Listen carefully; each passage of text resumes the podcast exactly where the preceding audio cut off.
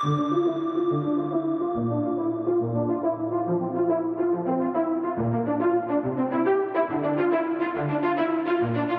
the Multi-Faith Matters Podcast. I'm your host, John Moorhead.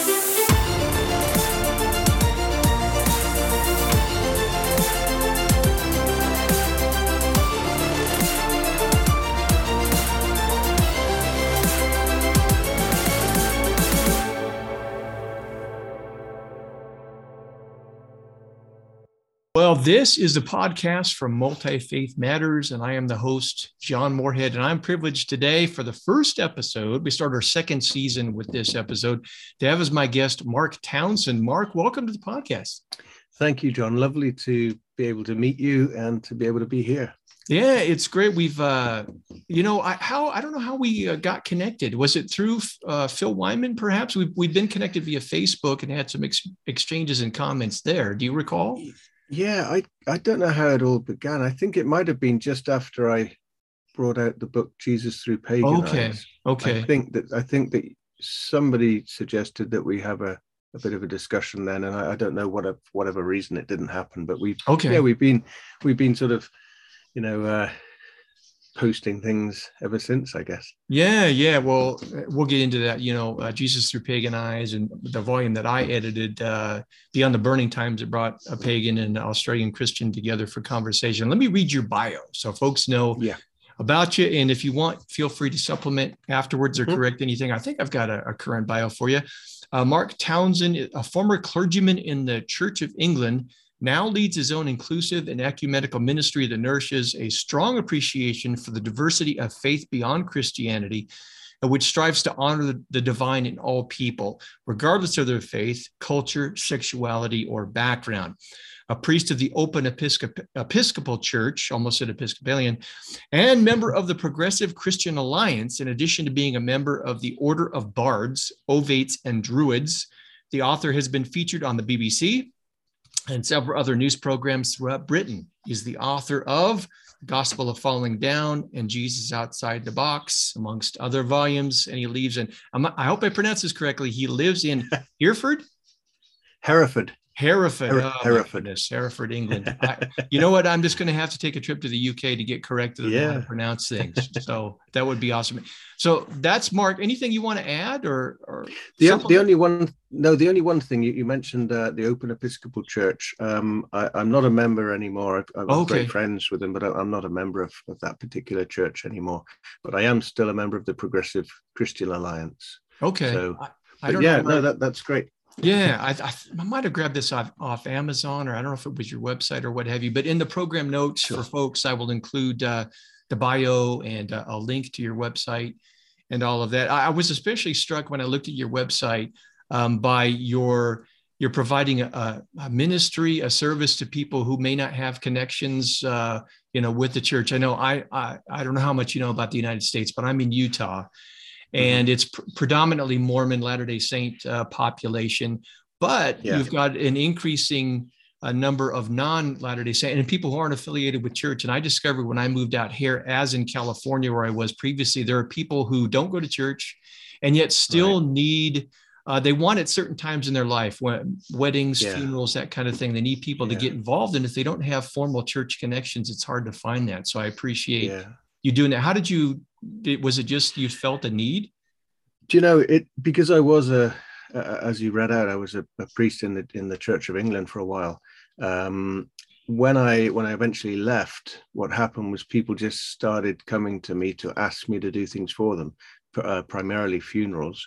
Um, people who were sort of who saw themselves somewhere at the edge.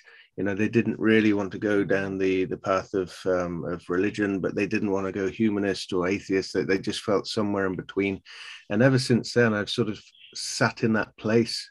So I um I kind of one one of the one of the terms that some of my my other friends call me is a hedge priest, because a hedge is between two fields, you know, mm. or between two gardens. And so, um, yeah. And, um, but I always kind of had that approach, even when I was a Church of England vicar, um, or the vicar is a priest, you know.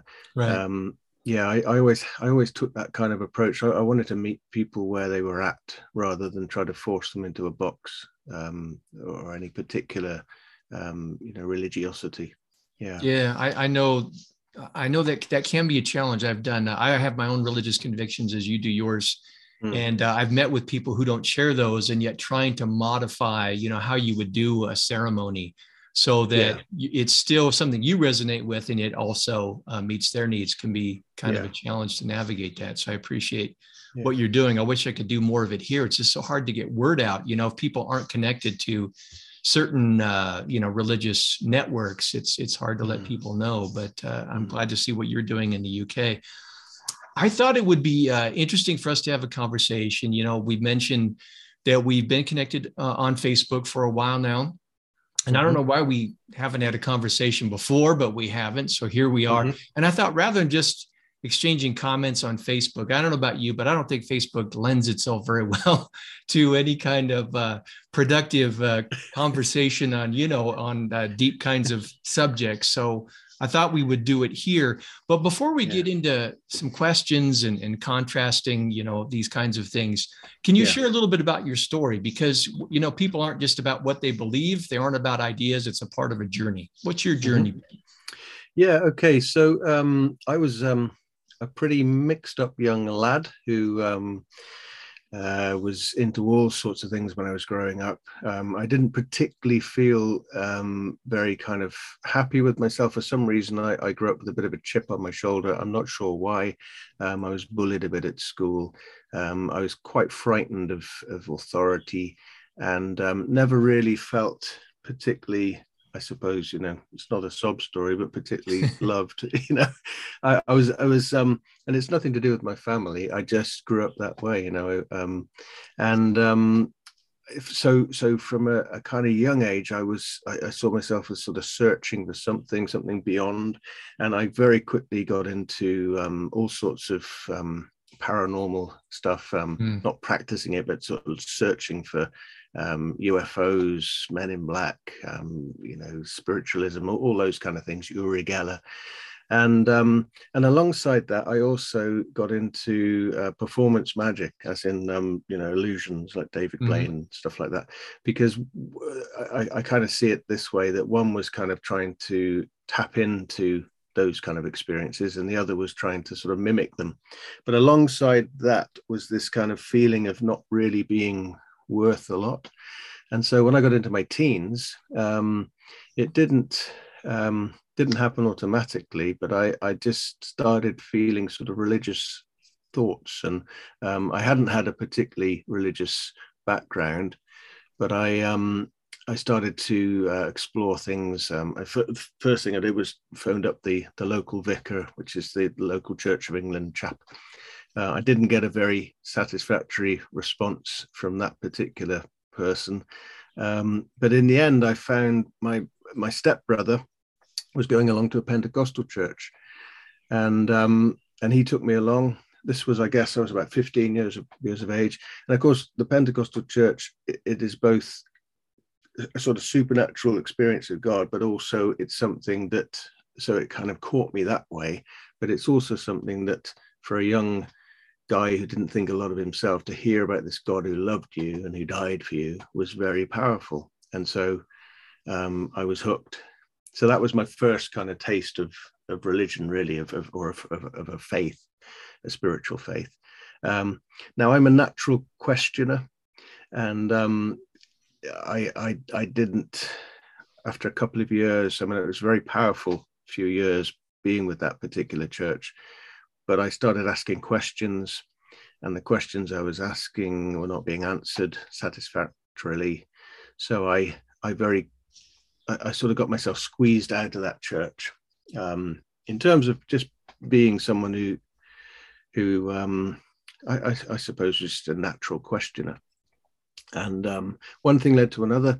I spent some time in Israel. Um, this is probably about nineteen years of age. I went over to Israel for four months just to try to kind of clear my head, do something completely different. And um, I came back a completely different person, because I'd experienced some of the, the more traditional holy places and, and the Catholic and the Orthodox traditions in and around Jerusalem. Um, by the time I got back home, I, I just couldn't fit back into that sort of Pentecostal tradition, And so I ended up in the C of E after all. Um, and um, and I had a I, I, along those years, uh, or during that um, that time, I had something of a, a sort of religious calling, um, and that kind of came with me. So that's how I ended up a, a C of E vicar. Um, that's a a pretty long um, answer to your question, but no, no, no. But that's that that's that's my kind of background. Um, yeah, um, and all the time. I am kind of, I find myself, and I'm doing this right now, I sort of get settled and then I feel unsettled again. And it's a sort of process of, of I suppose, finding something and, and then seeing the cracks and then moving on and finding something else. And so even being ordained in the Church of England, which was for me a very beautiful and powerful experience, and, and ending up with my own church, even that didn't sort of satisfy in the end. You know, and um, various things led to the, the, the end of that story. Um, but um, yeah, I mean, I'm waffling now. If I, um, because I, I'm just going to see, I put a, a little crib sheet there just because I knew that would, I knew I'd. So if I, if I just answer again, um, you know, what it was that led me to leave the Church mm-hmm. of England. Mm-hmm. Yeah. Yeah, go ahead. Okay. So in, in many ways, this is the most difficult thing that I that I know I have to answer. Um, and um, as I've explained, I've been someone with a very searching mind. I've been someone who, who doesn't often feel kind of like I fit. And I was feeling that within the Church of England as, as, a, as a vicar. Um, I ended up in a second post um, where I was vicar of a large priory. Um, and at the same time, my marriage was falling apart. Um, now, with all that was going on, and, and there were, it, it was a particularly difficult um, period for me in terms of finding uh, friendship and support as well. So I felt very much alone. And I did the most stupid thing, which um, often happens, I'm afraid. I let my heart out to the wrong person, and I tried to look for support in a place that I shouldn't have. And I ended up um, making a huge mistake, and I probably don't need to ex- explain what that means, but it ended up with me um you know living a lie for a while. And um, when that was all over, because things like that cannot continue, I was then about to move to a third post, and I knew that I had to um face my bishop um as he put his hand on my head and, and licensed me for this new post. And I knew that I needed to go and confess everything to him before doing that. Um, I wouldn't have been able to live with myself had I not do that. So I knew it was a great risk. And um, and that was my departure from the Church of England. He um, he phoned me back in a couple of days' time and, um, and said he wanted me to resign for three years. Um, now, during those three years, um, I had stretched in such a way that I, when I finally got my license back in the Church of England, I, I was a different person.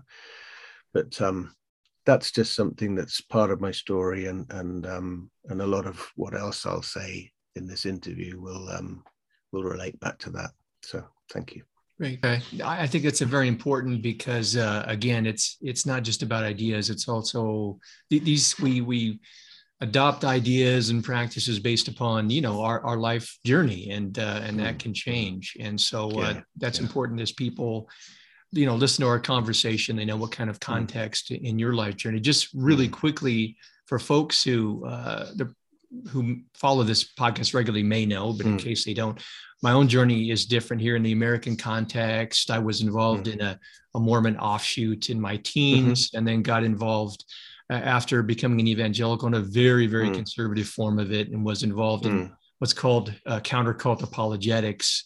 Right. And I thought the, the way to warm people's hearts to the gospel message was to tell them they were unbiblical and uh, and, and going to hell and this kind of thing. Uh, yeah. Thankfully, um, I've always tried to be open-minded as much as I can and try and be well-read. And I was reading in missiology and the history of Christian mission mm. and sociology of religion, and I discovered different perspectives. And that eventually uh, led me to toward a seminary education with a, a major in intercultural studies. Right. And I've always uh, been interested in in the dialogical approach, that one can still disagree, but do so respectfully and, and as yeah. a part of a, a journey that one takes with others. Yeah. So, yeah. Uh, so folks who may hear me disagree with you as the conversation progresses, it's not rooted in any kind of American fundamentalism. I, mm-hmm. I'm very self-critical about my faith, perhaps to a fault. Um, I know uh, kind of the popular term these days is deconstruction, and I try and mm-hmm. frame it a little more positively. Uh, evangelicalism reimagined. What would That's it nice. Look like doing things, you know, differently? And so yeah. I have rethought a lot of the aspects of my faith, as well as a part of my life journey that has been different than yours. So just a little context yeah, for, sure. for folks as we go along. So I appreciate that. Having heard that long story, if you were to come up with a few labels that would describe you and, and your spiritual journey, what would those be? Yeah, um, progressive, um, certainly, uh, nature-based. Um, I'm happy to use the term Christian. There was a period where I wasn't. Um, And maybe some of that was to do with sort of pain, personal pain. Maybe some of it was to do with um, perceptions that other people have of, of that word. But I'm, I'm, yeah, I'm happier now, Christian. Um, I am still member of the the Order of Bards, Ovates, and Druids. Um, so I'm kind of druidic in terms of how I approach things as well, um, which we can get on to. Um, magical. No, I don't mean me, but I believe Earth is magical, life is magical. Um, so yeah, those are the sort of terms I'd use. Okay, I think that's helpful to allow you to have your own labels rather than folks to try and, and label you accordingly. Um, yeah. I, I think if I were to come up with some for my own, I'm more comfortable, even though I still somewhat reluctantly consider myself an evangelical. I'm not, I don't really identify with much with American evangelicalism. I do British evangelicalism. Right. I'm not just interested in the in the culture wars over creation, evolution, and, mm. and these kinds of things. I, I've moved on.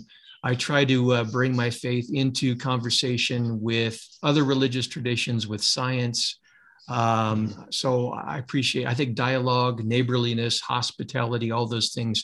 And I think I am more comfortable with uh, a Jesus follower or a disciple yeah. of Jesus than I am with, you know, uh, evangelical and those kinds of things. So yeah, sure. anyway, that, that's a little foundation for, for you and I in, in the rest of our conversation as we proceed here.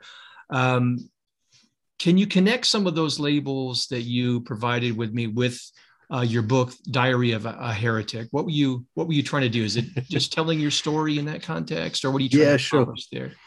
So this this goes back to the the original story, and and I, I think I feel like I made a mess of that story, to be honest, because it's because it's something that still kind of hurts me, I suppose, and I still feel a, a certain mm. amount of shame over. Um, but um, yeah, that that that was a a book.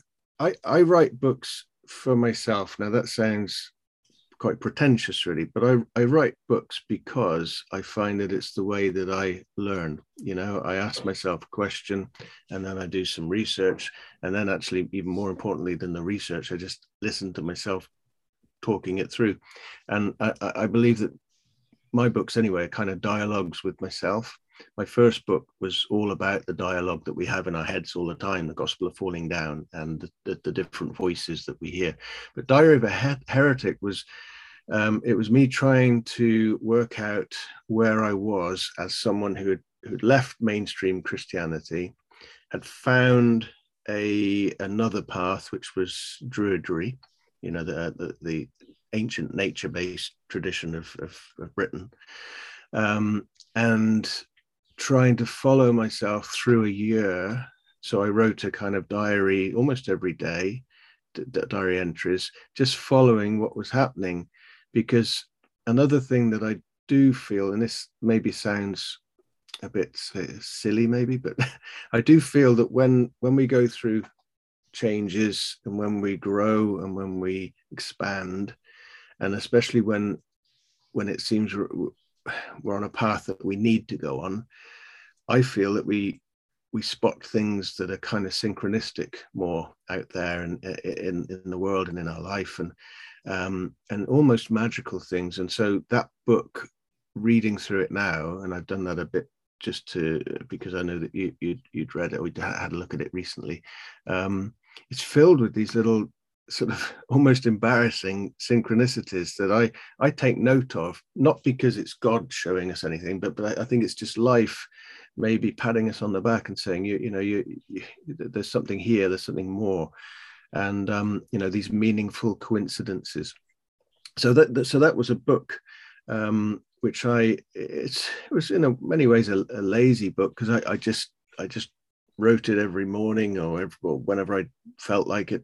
And I followed the sort of things, the movements, the things that were happening in my life. So I followed myself to, to different experiences that I'd never had before, like going to a, a witch's coven or something and, and, and exploring. Um, you know, I mean, I'd, I've had so many adventures these last decade or so that, that I never would have dreamed of before. Um, some were, you know, quite unnerving and almost frightening. Um, and I'd, I'd been on, you know, vision quests and, um, you know, gone on druid camps and all sorts of things. So I, I, I wanted to, to follow my own life as a ex-Christian priest in a pagan world and just see what was going on. And I, I see all of these as, as you know, they're not about the answer, they're about the journey. And, um, you know, at the end of all of my books, I, I'm kind of almost thinking, you know, what, or I'm asking the question, what's next? You know, what, where, where else am I going to be led? Because I find it's, it's so thrilling, really. And again, that's why that story that I told about my exit from the Church of England was something I had to do, because it was like a gift. It was releasing me into this um, place where I am now, which I'm still at. And even even the last few months, you know, I'm going in a different direction. Um, you know, so so that was that book. Does that answer that? Yeah, yeah. and, and I appreciate the continuing journey and asking questions and all that. Hmm. I mean, I think, um, you know, I thought, well, I'll go to seminary years ago. And then after I go to seminary, I got to figure it out, right? And I actually hmm. think I've learned more. Not, nothing wrong with my seminary, but uh, I think mm-hmm. I've learned more post-seminary uh, than I ever yeah. did uh, when I was going. And uh, I don't know if that makes me um, a, a really poor Christian or a really good one, because I continually, you know, probe and, and ask questions and, and mm. rethink things. So I think we yeah. have that in common. Um, Definitely. Yeah. So you you talked about, you've talked about Druidry, and you've got a book, uh, Jesus Through Pagan Eyes, Bridging Neo-Pagan Perspectives with a Progressive Vision of Christ. Yeah. Uh, how do those things come together? What were you trying to accomplish with that book, and, and how did you connect with Druidry? Yeah. So again, it's it's something I needed to do. Um, I, I was, it's actually an American publisher that um, they they offered me the opportunity to to to write a book and to come up with a subject. So I thought this, this is a real gift, and to me. The the big thing that I discovered after leaving mainstream Christianity and getting involved in, in pagan groups, and, and and most of these pagans still knowing that I, or still thinking of me as a priest, even though I was moving away from that myself, um, conversations that I had about Christianity, which I started to call churchianity, maybe cruelly, um, I discovered that many of these pagans actually loved Jesus or had a, a huge respect for him, um, and yet couldn't stand the church, you know, had real issues. A lot of them had come from church backgrounds. I, I went to a very big gathering of, um, of Druids in Glastonbury, and I did a presentation on the stage, and I asked them at one point how many, just hands up, have come from a Christian background. It was well over uh, three, well, I would say about three quarters of them. It was a huge amount. Um, and, and a lot of those Roman Catholics. Um, and, and, and so they, they had this kind of church background that they'd rejected, but talking to them, um, Jesus was still someone that they had a great affection for. And then other pagans who were not from Christian backgrounds also seemed to have this fascination with Jesus as a person.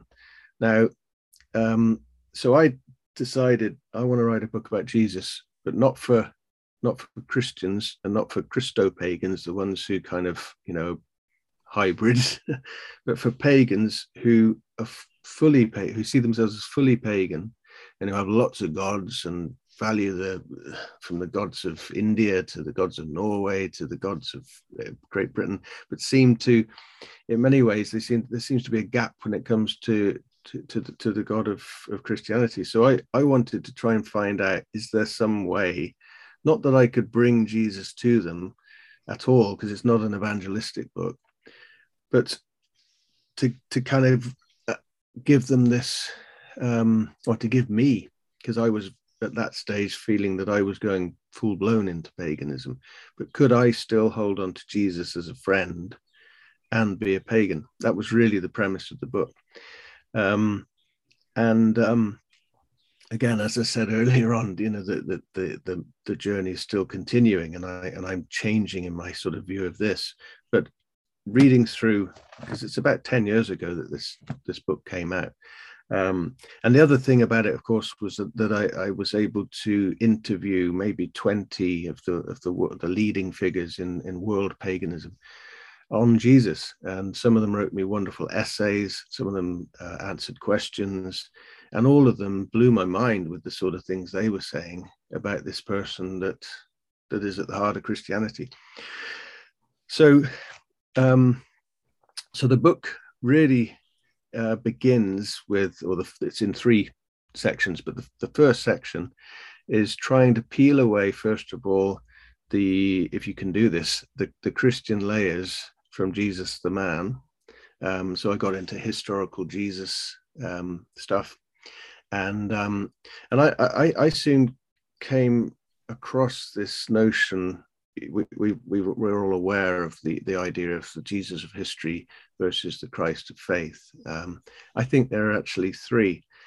There's the Jesus of, Jesus of history, the Christ of faith, the Orthodox Christ, um, and the cosmic Christ, or the universal Christ. And we see all of those in the Bible. And um, and I kind of, I'm not an academic, I'm not a scholar, so I'm using other people's works. Um, But I kind of came up with this this tripart Christ, this this this um, idea of three Jesuses, and I was interested that when I shared that with my pagan friends, Jesus' history, absolutely, they've no no issues at all. They'd think of him as uh, one of their own in a sense, and the cosmic Christ, the universal Christ, the spark of deity in in all things. That's very much a pagan concept anyway, so no problem. Where they have the issue is with the Jesus Christ of the church, or as Marcus Borg will call the, the, the post-Easter Christmas uh, Jesus. Um, and this is something now that I'm going through myself. So if you ask me questions about this, I'm not going to be at all clear, because I'm still, you know, I'm, but I, I kind of, um, it just made sense to me. And in a sense, it gave me a little bit back, um because I didn't want to chuck the baby out with the bathwater, you know, um and I couldn't anyway. I mean, I've I've worn a cross all the way through this, because I still love the person of Jesus, um and I still feel the presence of Christ, but I I also have issues with what the church has done to that person of Jesus, um making him feel exclusive and um I don't know, it's sometimes even unforgiving, um, you know. So, so that's what this this book was about. It, it was trying to to give a picture of Jesus, or to or to, to to present a picture of Jesus that would be um, exciting and um, and quite maybe quite challenging, but liberating to to pagan people. That's a helpful backstory, and, and as I think we mentioned at the beginning when we started this conversation, I think it was your efforts in regards to that book, and I think maybe around the same time, uh, I was working on uh, the book that came out, Beyond the Burning Times, as editor, mm-hmm. and um, if folks want to, you know, pick up either of our, our books, they're different perspectives with similar goals in bringing mm. Christians and pagans together for conversation. Um, my own story in regards to the book was I had been looking at paganism and, and studying it, having dialogues with pagans, because some Australian Christian colleagues of mine had been doing this for a while. And they said, you know, if you're yeah. looking for another religious tradition that you might want to get to know, um, this would be a good one. And I started I dove in, and then I came across uh, American uh, pagan uh, writer Gus, and I hope I'm pronouncing Gus's last, Gus DeZariga, I think is how he pronounces it. And he wrote a book, and I think it was called Pagans and Christians. Hmm. And he wrote it in such a way as if a pagan and Christian were having a dialogue. And I thought, well, I appreciate the effort, but wouldn't it be great if a pagan and Christian really had a dialogue? Yeah. And so be. I reached out to Gus and I said, you know, if I can find a, a respectful, knowledgeable Christian to have a conversation, would you be willing to do it in print? And he said, yeah. So I connected Philip Johnson in Australia with Gus, and they had a conversation. And like your book, it's it's not evangelistic. It's trying to look at, you know, key concepts of divinity and creation and or nature and all kinds of things mm. to find out uh, commonalities and differences. And, and uh, I remember a few years ago when those our books came out, there is a, an American pagan website, and I can't remember the name of it, um, but it was listing uh, Christian efforts at addressing paganism. And I think both of our books are mentioned in the same piece. Right. Yeah. Do you remember the name of that? I can't. No, uh, I can't remember. Anyway, um, it w- whenever I would pop in on that pagan website, it was kind of like a love-hate thing. They would appreciate what mm. I was trying to do, but you know, Moorhead's mm. still still a Christian, Joe, still trying to you know evangelize this kind mm. of thing. Um, but uh, so we do have that that commonality yeah. as well there. Yeah. Um, I had so- I had that as well. I, I had quite a lot of criticism from various pagan voices. Mm. Um, some quite. Um, I don't know. There, there was even um, even on Amazon the you know the the reviews. Some some were quite damning, and and clearly hadn't read the book because mm. um, because they were assuming that my whole purpose was to to um, evangelize pagans, and it's nothing like that. Yeah, well, and, and to be fair, as you know, uh, many pagans uh, have had a, a bad relationship with yeah. Christianity and Christians in the past, and there's that historical concern and clash. So it, these kinds of reactions yeah. are, are certainly understandable. Continuing on, you, you mentioned Marcus Borg, and I, I think that's helpful. Mm. Before I want to uh, have a conversation about that question of the cosmic Christ, because that's one area where we would disagree. You mentioned Marcus mm. Borg, uh, and you and I uh, mentioned this when we had an exchange, uh, I think it was in uh, through Facebook uh, prior. Mm. In the book, In the Meaning of Jesus, Marcus Borg and N T Wright's a fascinating conversation where these two scholars um, talked about what, what does Jesus mean? And they come away with there's some areas of overlap, but there are also some areas of difference. And, And what I think is helpful at the beginning of that book is they each talk about their perspectives they bring to unpacking answers to that question. They talk about worldview, literary sources, history, and that kind of a thing. And because they're coming from different vantage points, they come away with different interpretations. And I think the same thing is going to be true of you and I in mm-hmm. looking at that question of cosmic mm-hmm. Christ. So what kinds of mm-hmm. frames do you bring to try and understand Jesus the way in which you do now, that that help provide answers to that question? Um, the big thing for me is experience, and um, and also um, the, the I suppose the the biggest um, voice uh, who has has kind of helped me in in in holding on to some sense of Christianity has been Father Richard Rohr, the, the Franciscan um, priest based in Albuquerque. Um, I met him about twenty-two years ago, and um, for a different reason, because he was he was wonderful on on uh, the idea of, of brokenness being something that is valuable, and, and, and that's perfect for me. Um, so I went on a like a, a vision quest retreat with him, but he he seems to to me um, to be able to articulate a wonderful um, vision of, of Christianity that remains kind of orthodox in a way, because he's never been silenced by Rome, and that's something, you know. Um, and um, and he's he he, he I, I would say that he's he is far more orthodox than someone like Matthew Fox with his approach. But what he says about cosmic Christ, And and the way that he explains it, the way that he sees it as an ancient belief, and that he, he follows it through certain saints, particularly the Celtic tradition, the Franciscan tradition. So it's very much part of, of, of ancient um, and medieval Christianity. Um, and and it, it simply refers to the uh, divine aspect of matter. You know, uh, he would say when deity and um, when deity and matter come together, you get incarnation. And so he he would say that the, or I think he would say that the incarnation of Christ is uh, is true, and is also true for all of us, um, and is true for all things, that there is this um, this divine spark, you know, within all things, within all matter.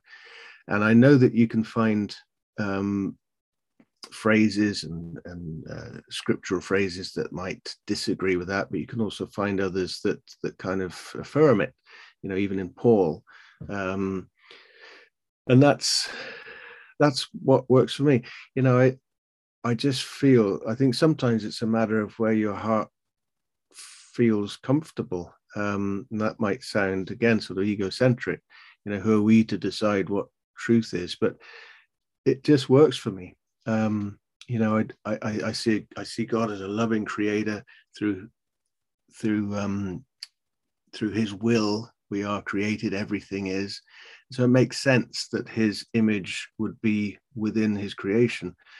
Um, I was thinking the other day that if you look at a, an artist that you're familiar with, like Rembrandt or Monet or whatever, you, you kind of know who it is before you see it, because you know their style. And, you know, I think of us as almost like that, that, you know, we, we have the mark of the creator in us. And I would say that that's what cosmic Christ is. It's, um, you know, it's, uh, it's the divine within all things. And, um, and to me, the, the beauty of Christianity, and I know Christianity means so many different things to different people, um, but to, to, to me, it is about sort of awakening people, or, or helping people to remember what we already are. I see sacraments like that. Um, I see I, I see marriages like that. I see marriage, the sacrament of marriage, to me is not the minister or the priest marrying two people. It's those two people recognizing what they already are, which is which is married, and and and then asking God's blessing. Um, I see the Eucharist in the in the same in the same way. I see baptism in the same way. You know, plunging um, in, in our tradition, we we baptize babies, plunging that baby into the love of God, and saying you are already a child of God. You know, I know that does sound woolly and liberal, and but that that's kind of that's where I am in it. Um, Yeah, yeah, no, I appreciate that. I, I, I too appreciate the experiential. I think also the reason why I would come up with a different understanding than you do is I also want to be a good student of uh, worldview, of the context of Second Temple Judaism and what was going on in Jewish thought, uh, messianic expectations, um, these mm-hmm. kinds of things. So we disagree. Not it's not that I'm trying to force creeds upon the text. I, I do think creeds are important. I think the church spent a lot of time trying to think in their own cultural context what that mm. Jesus experience meant. I'm not saying discard creeds, but I think even the creeds need to be uh, carefully assessed. I think our church traditions uh, and beliefs, just because a, a given denomination says this is it, doesn't mean that's necessarily so. Um, so we just need to, to rethink these things. And so I, I appreciate the, the frameworks that you and I are bringing to uh, the very different conclusions mm-hmm. that I think we come to on the cosmic mm-hmm. Christ. Now, you said a little bit about it in your book, uh, Diary of a Heretic. You say Jesus mm-hmm. is, you posted this recently. I found it interesting, mm-hmm. uh, again, on uh, Facebook recently. Jesus is the man whom the Christ was somehow strangely embodied. Others have also embodied this Christness, not least the Buddha. Christ is a concept slash reality of an incarnating, incarnating spark of God in all things. This is a panentheistic approach to the, to the divine. Would you would you add anything to that to help folks understand what you're trying to communicate there? There's quite a lot in, in that, and I'm I'm kind of in a way I'm I'm kind of crossing over. It begins with the idea of of Jesus in, um, Jesus himself being. Um, The, the the human incarnation of this cosmic Christ, um, and then sort of recognizing, or me recognizing that, or like I said before, that I, I do believe that Jesus comes to show us what all of us are, in at least potentially, you know, like a mirror. Um, and I know that's probably more sort of Gospel of Thomas and the Gospel of John, but um, but it's sort of um, uh, it makes it just makes sense to me to see Jesus in this way. Um, it's it's the only way really that I can hold on to him. I I I, I can't really cope with the, the the sort of literalized "I am the way" of of John. You know, I, I have to I, I have to make them metaphors, because to me that it's too harsh. It's too in the club or outside the club. And when I when I talk about the Buddha, a lot of people have said that um, you know, the Buddha nature is is a very similar concept, even though Buddhism is completely different to Christianity, and and, and in a sense comes from a, a, a totally different um, you know, metaphysics and everything. It's um, th- there are similarities in the in the in the fact that the Buddha was a, um, an actual historical person, and mm-hmm. Jesus was, and yet they both represent more than that. They represent what is, um, you know, the, the the sacredness in us. That's that's how I see it. Um, what else? Because I, I, it was a pretty dense thing that you just read yeah, out. What, um, what, you mentioned, what, uh, let's see, the Christ is the concept slash reality of an incarnating spark of God in all things, and then a panentheistic approach to the yeah, Bible. yeah. Um, again, I've had this struggle. You know, I ask myself every so often, "What is God?" And I mean, who who on earth can begin to answer that? Um, but I I've kind of come round to thinking about this. Um, God is, of course, transcendent. God is, God is everywhere. God is beyond. God is, in that sense, unknowable. And yet, surely, the the Christ part of God is that God is knowable, that God does come close to us, that God is some someone that we can have a relationship with, or at least sim- he symbolizes that. And so, to me, panentheism is a is a great term, even though it's quite a modern term, but a great term for sort of talking about the, the immanence as well as the transcendence, and, and that God is right here, right now, with you, with me, inside this microphone, inside that candle. You know, God is everywhere. And, and I don't think that's particularly radical. I mean, we talk about the um, omnipresence of God. Surely that means God is, is, is everywhere and in all things. Um, maybe not. But that's that's the way that's the, that's the way I understand that.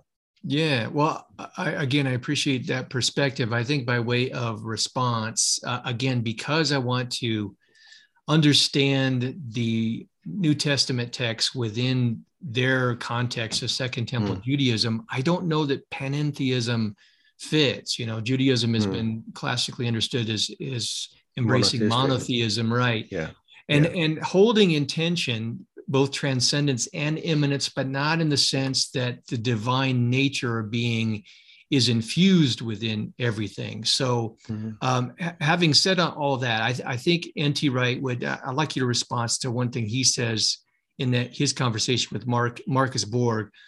Um, he says, as I follow this path, the one he's already laid out as to how he uh, disagrees with Marcus Borg, I discovered Jesus who was not simply an example, even the supreme example, of a mystic or spirit person, such as one might meet in principle in other cultures. Hmm. I find rather the Jesus I have just been describing, Jesus is a first century Jewish prophet announcing and inaugurating the kingdom of God, summoning others to join him, warning of the consequences if they do not, doing all this in symbolic actions and indicating in symbolic actions and encrypted, cryptic and coded sayings that he believed he was Israel's Messiah, the one through whom the true God would accomplish his decisive purpose. Mm. Is is there do you, is there any of that you identify with? Do you go beyond it, or what would the distinction so that, be for you? That's moving to a different question now, um, and some of that, yeah, of course, I, I identify with the, the this historical um, man who leads a movement and who's expecting something. I don't myself, at the moment, feel that Jesus would have applied messianic language to himself. I, I just, because because I kind of trust, um, I trust the scholars that are telling me that there is a a big distinction between the pre and post Easter Jesuses, and it and it and it it helps me again to make sense of the Bible, to to see part of it as interpretation looking back, and part of it as history remembered. And there are certain parts of the Jesus story that I find easier to understand in terms of the church's reflection, and therefore not coming from the man himself. And that's probably one of them. Um, I certainly place John's I am statements in that category as, as, as, as um, metaphorical statements that were put into Jesus's mouth rather than remembered. I, I can't, I can't um, harmonize Mark's Jesus who says only God is good with John's Jesus who almost says I am God. You know, I, I, I can't harmonize that. Mm-hmm. The only way I can do that is, is to understand and to take on board the historical Jesus scholarship. But on the other hand, so that's that's one part of, of what N T Wright was saying. But on the on the other hand, um, as a metaphor, then yeah, I mean, you know, um, I have no problem at all. And this is where again, we're getting back to cosmic Christ. You know, I, I I've even been rethinking or, or, or re-exploring, partly in preparation for talking to you, um, the the resurrection and what that means to me. Um, I'm not someone who has to have a bodily resurrection. I'm not someone who has to have an empty tomb. Um, I have been to both of the places where they say Jesus rose from the dead in Jerusalem. And one of them was incredibly impressive and, and, and brought tears to my eyes. I don't need the empty tomb um to, to be a follower of Jesus myself, but I I am coming around to believing that there was a surge of power um that was a resurrection of some description that affected those disciples and turned them from people who would run away to people who were prepared to to die for the faith. So um so even now, you know, I'm still modifying and exploring and and moving on and coming back and quizzing myself and testing myself, um, and that that resurrection of Christ is cosmic. That's what I think Paul met on the road to Damascus. You know, I don't think he bumped into a physical Jesus. You know, I, I think he he was thrown off his off his horse by a blinding light, which was some sort of cosmic experience of a cosmic Christ. Um, and of course, he wouldn't have used that language, but, but um, yeah, does that? I, I I feel like I'm waffling. Um, no, no, no. That... I, I just wondered what your response would be to that. I, I just, uh, by way of response to what you said, mm. um, even though I take a different view, not because mm. I'm making a dichotomy bet- between the Jesus of history and the Jesus of faith. I, I think the Jesus of faith must, of necessity, be intimately connected with the Jesus of history. Mm. And as you know, there are scholars who who would take a different view on how to understand and and those the relationship between the two. Yeah.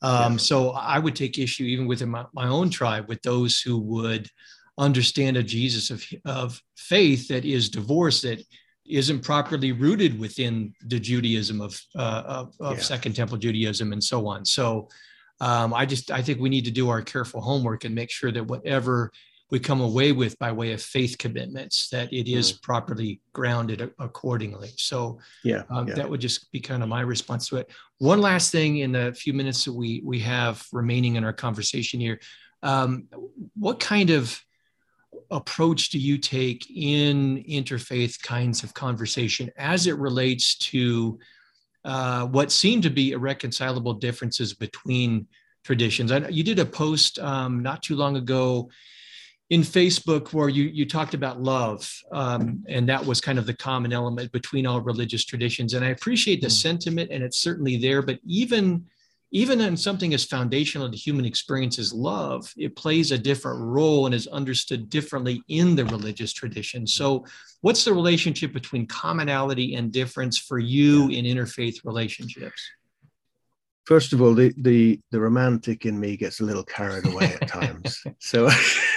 So I, I know, of course, there are, and I mean, you know, even that, that word love, um, one of the one of the things that I struggled with within paganism was um, was the, the notion of divine love, because a lot of pagans simply don't believe in it. I mean, some gods will love you and hate you the next minute. You know, I mean, it's it's very it's a difficult tradition in that sense. Um, In fact, um, you mentioned Gus's book. Um, I'm not going to attempt to pronounce his second name, but um, he gave a beautiful description of the unconditional love of the goddess. And that to me was, I, I, I, I had it on my wall for, uh, for a while, because it was, while I was going through those sort of pagan years, that was something I really wanted to cling on to, because I couldn't find much of it within that tradition. Um, even though they were the most loving people, um, my Druid friends, and I, I love them to bits, and they really walk the talk. You know, they, they do um, ooze with, with unconditional love, um, even though strangely, they don't require it from, from the gods. uh, it's a strange one. But yeah, I mean, I think we have to be, we have to be realistic and honest. We have to realize, first of all, that Eastern traditions and religions are completely different from Western, even in, in where they begin, in terms of what this stuff is. You know, it's not a, to me, it's not an illusion. To me, matter is real. Um, and, um, and of course, when we start to say things like all roads lead to God, or, or everything's the same underneath, I think that's possibly quite offensive to, to people from other religions. I was listening to a podcast um, the other day, and I forget now who it was, but he, he said um, one of the things that he loves in his interfaith dialogue when he speaks to imams and rabbis is when they say to him, as a, as a Christian, you obviously believe in Jesus, who said, turn the other cheek. Well, why don't you? You know, because he, and he, it was a real, like he, he was being convicted by non-Christians who knew Jesus um, and who knew what Jesus stands for, and who was saying, why don't Christians realize that? Why, why don't they follow that Jesus, or the Jesus who, who says, go another mile, or, or the Jesus who says, blessed are the peacemakers, or love your enemy. So, so that kind of interfaith dialogue, when it's very honest and very, and recognizing the differences, we can all learn from each other. I, um, I think it's, it's similar in a way to um, even interdenominational dialogue. um, I was at a theological college in, in Oxford, where we had three colleges, all representing the three different traditions, high, low, and broad, in the in the Anglican Church. And when we got together to, to put on some sort of worship, it was so watered down and grey that it didn't really suit anybody. And I think what we should have done is invite people to the different colleges and just and have a full-blown Catholic mass in one, and then have a charismatic worship in another, and, and let people see the differences and celebrate the diversity, rather than try to um, have some uniform nothingness. And I'm sure the same is true with, with religions. The, the Druids that I um, mingle with at the moment, they often have um, gatherings with a local Hindu community, and now in, in a sense they're strangely quite similar in their approach, but they they will go to a Hindu celebration of, of arti with the lights, and, and and they will plug in, and they'll be part of it, and they'll and they, they wouldn't, for the life of them, they wouldn't want the Hindu people to try to make it acceptable or water it down in any way. Um, so yeah, I mean, My, my approach to interfaith dialogue has always been um, unity in diversity rather than uniformity. Well, we are certainly agreed there. That's uh, good. And, you know, I kind of inhabit this uh, strange space in interfaith, or I prefer the term multi-faith, because, uh, yeah. you know, interfaith tends to so focus on commonality that it either minimizes or even sometimes ignores the, the they're just perceived differences. And I, I think they're yeah. very real. And I think yeah. they're, they're real and important to people. And that's, that's why they gravitate to one tradition versus another. And yeah. I prefer to, yeah. to, to acknowledge and work through and hold that in a peaceful tension. We're going to work together for the common good in spite of our differences in this yeah. area. So yeah. uh, I yeah. think we have more common ground there. Mm. Good. Yeah. Well, Mark, uh, we are, we've been at this for an hour, and uh, I, uh, I appreciate uh you coming all the way from, uh, is it correct to say across the pond? Is that what we're supposed to yeah, say? Yeah. From across the pond and uh, and having this conversation. And mm-hmm. one of the things we try to do here at Multi-Faith Matters is uh, model respectful conversations through differences. And mm. I think we've done it.